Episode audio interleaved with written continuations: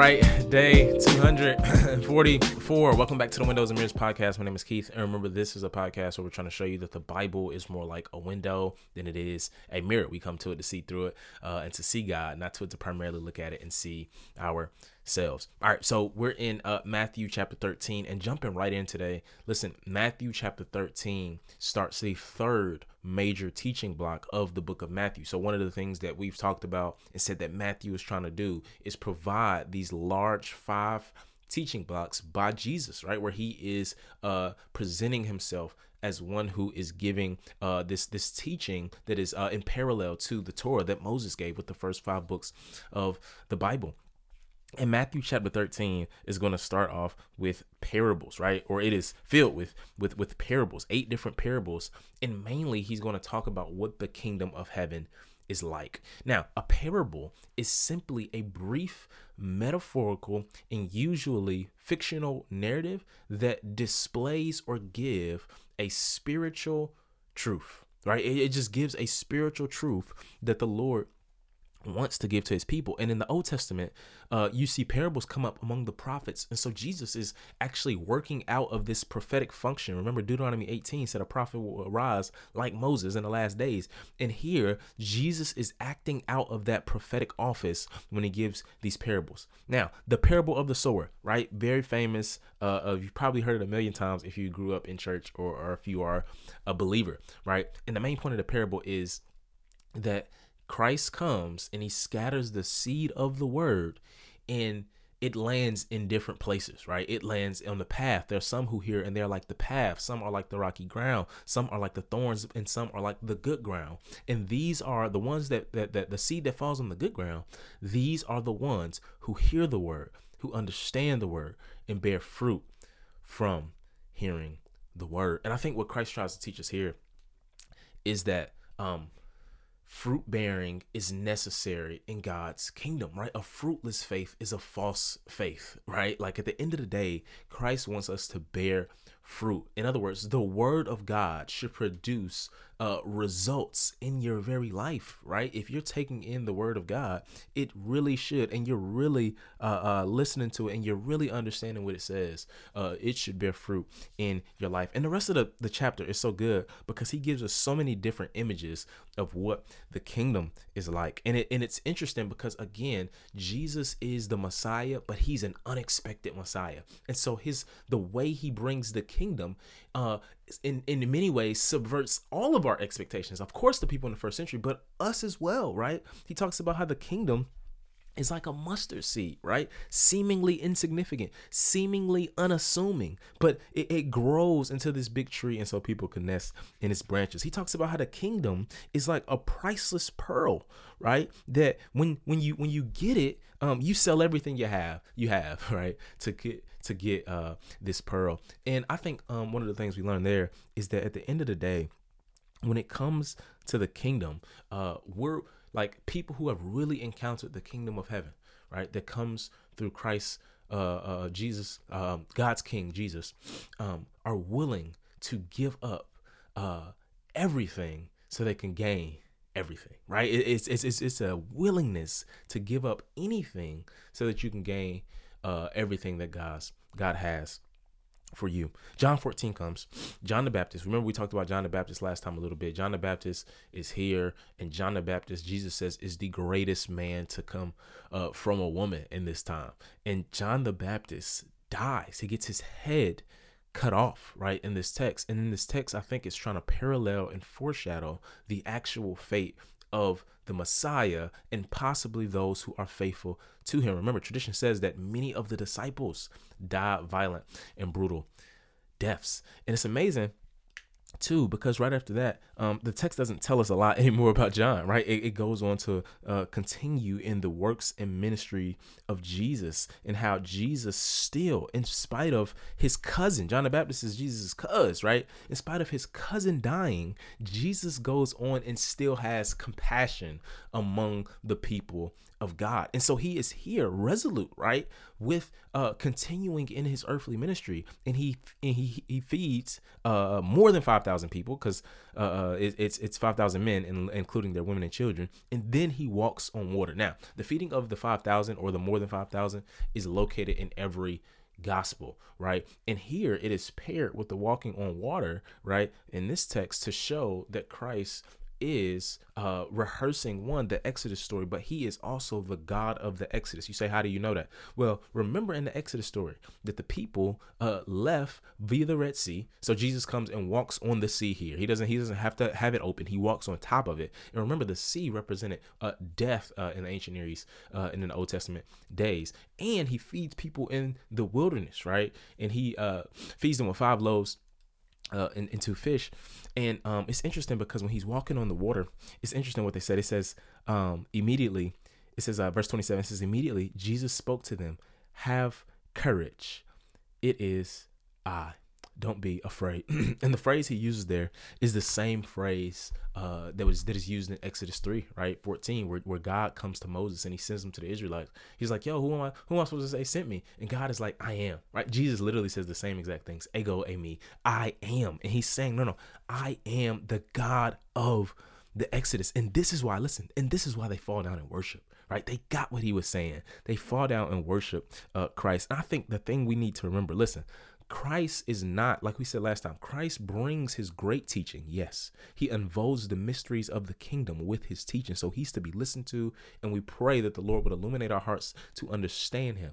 But he also is this one coming in great power, and his power is, is supposed to invade every area of life. And we see that uh, throughout the gospel. But the thing that his power is supposed to lead us to, the end, is not just to see his power and be like, oh, he's dope. His the end is to actually worship him. Right? Like that's the goal. And remember the Exodus. No, no. The goal of the Exodus was so that the people will worship God. That's why they were to be liberated. So for us, yes, we talk about people getting saved. Yes, we talk about people following Jesus. But the goal ultimately is so that they will bow down to him and worship him with every single thing they have, right? Matthew 15 comes and you have the, the scribes and the Pharisees coming back. Now, one of the things you're going to see is that um, throughout the gospel, uh, Jesus is going to encounter so many people and, and, and you'll see there the different responses that different people have to him. And so, as he's moving towards Jerusalem, as he's moving towards his death in the narrative, there will be uh, an intensification of opposition uh, to Jesus. And the Pharisees and the scribes come here, and guess what they're talking about? Hand washing. Now, remember, I said, listen, in the first century, Jews were debating about purity laws, right? This is normal out in and outside of the Bible. And what do we have here? The Pharisees uh, coming to him, uh, talking to him about this uh, very thing. And Jesus is just going to point out, listen, listen, listen. He's going to point out, no, no, no. Like I talked about last time, how uh, Jesus was actually more uh, um, uh, strict in keeping the law than the Pharisees, and he he he, he shows here that their tradition uh, made them more lenient, right? It, it, actually led to them not keeping the law. So we have these characters, caricatures of the Pharisees, which aren't true. And he said, no, no, no, like y'all are so caught up in your traditions that you're actually not even doing what the Bible calls y'all to do, right? And I think that's a that's a really good word for us, right? There are so many things, listen, that like the more you grow in your faith, you will realize aren't biblical but may be cultural right? Who that may not be rooted in the text but may be rooted in tradition. Now that doesn't mean that just because it's rooted in tradition it's ultimately bad and it's not good for you to do. However there are some things that we can equate with the text that is actually found in a tradition. And i think one of the ways like that we can grow like and we can uh, um, search that one of the ways to uh, i think grow in our walk with Christ is to search out our hearts, right? And to is to get in different contexts, is to hear from other believers that don't think like you, uh, uh, believe exactly what you believe doctrinally, right? Go to other places, right? Um, um, um read other authors, you and you'll see some of those blind spots and where you may have been equating tradition with the text and it will help you ultimately obey the text even more. And so Jesus here has this encounter with them about unclean and unclean hands, and he's like, no, what goes into a person doesn't defile them, but actually what comes out of them defiles them. So much we could say there, but I, can't even gloss over. I want to just show the juxtaposition because after that, you have a Gentile coming to him. Now it's interesting how the Pharisees respond to him, and then look at how the Gentile respond to him. They like, she's like, yo, no, no, son of David, have mercy on me, right? And to understand that this was one, lo- the Lord, and then to understand that he was the son of David was says a lot, right? Again, that's that's messianic language, understanding he's the Christ. And this Gentile who was unclean in Jewish eyes comes to him and bows down to him and is uh, submissive to his word and to his way, unlike the Pharisees who were worried about clean hands, right? And so you see the juxtaposition there. And Jesus ultimately, right? Um, he says, uh, Women, your faith is great. Let it be done for you as you want. And so you see Jesus, this outsider, is actually going to be an insider. That's another thing you see throughout the Gospels. Listen, the outsiders are in, and sometimes the seemingly insiders are actually out, right? Those who you would expect to be in the kingdom aren't always in the kingdom. 16 comes, and Jesus is saying, Yo, check it. Watch out for the fair, uh, watch out for the leaven of the Pharisees and the Sadducees. He's talking to his disciples here. He says, Watch out for the leaven of the Pharisees and the, and the Sadducees. Like the disciples, they are clueless, right? They are so clueless. They have no idea what he's talking about.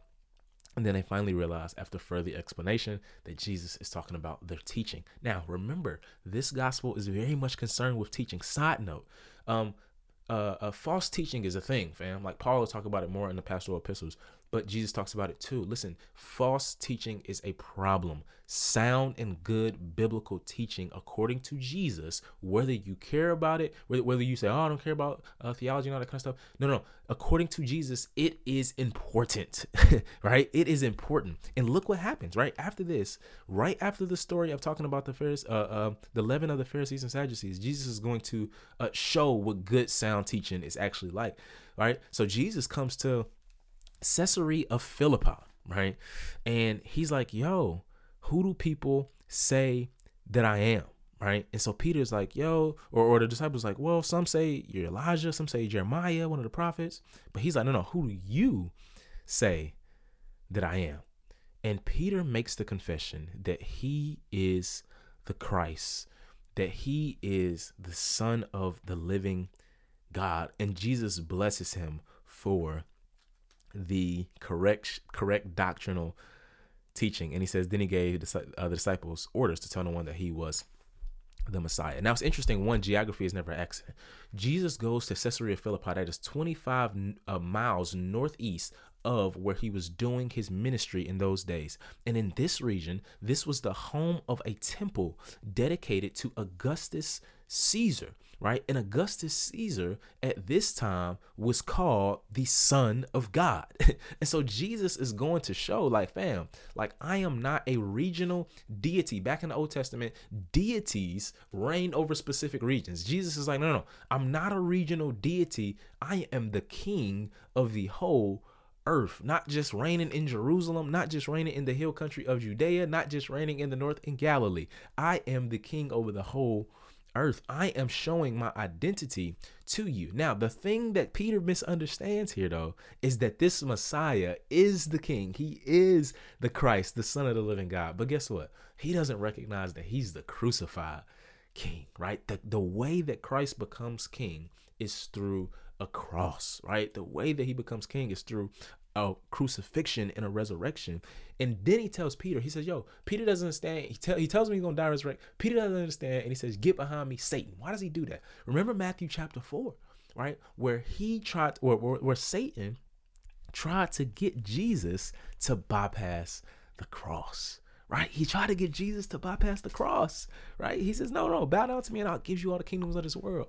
Jesus uh, purchases and, and atones for the entire world uh, through the cross where he is exalted as king. Listen, the kingdom comes in the most unlikely way, and that is proven at the cross. For us, like following Jesus again doesn't mean that we'll be on top, that we'll win everything, that, that that everything will go the way we want it. It actually means we have to go the way of the cross. We have to go through a route of suffering so that God can exalt us and lift us up like He did His one and only Son. Let's pray. God, we ask uh, for your grace today to remember the truths you've given us in your word, Father. I pray that you reveal more of the mysteries of the kingdom to us as we. Uh, uh, give ourselves to your word. I pray that we would live our lives based on the confession that you are the Christ, the Son.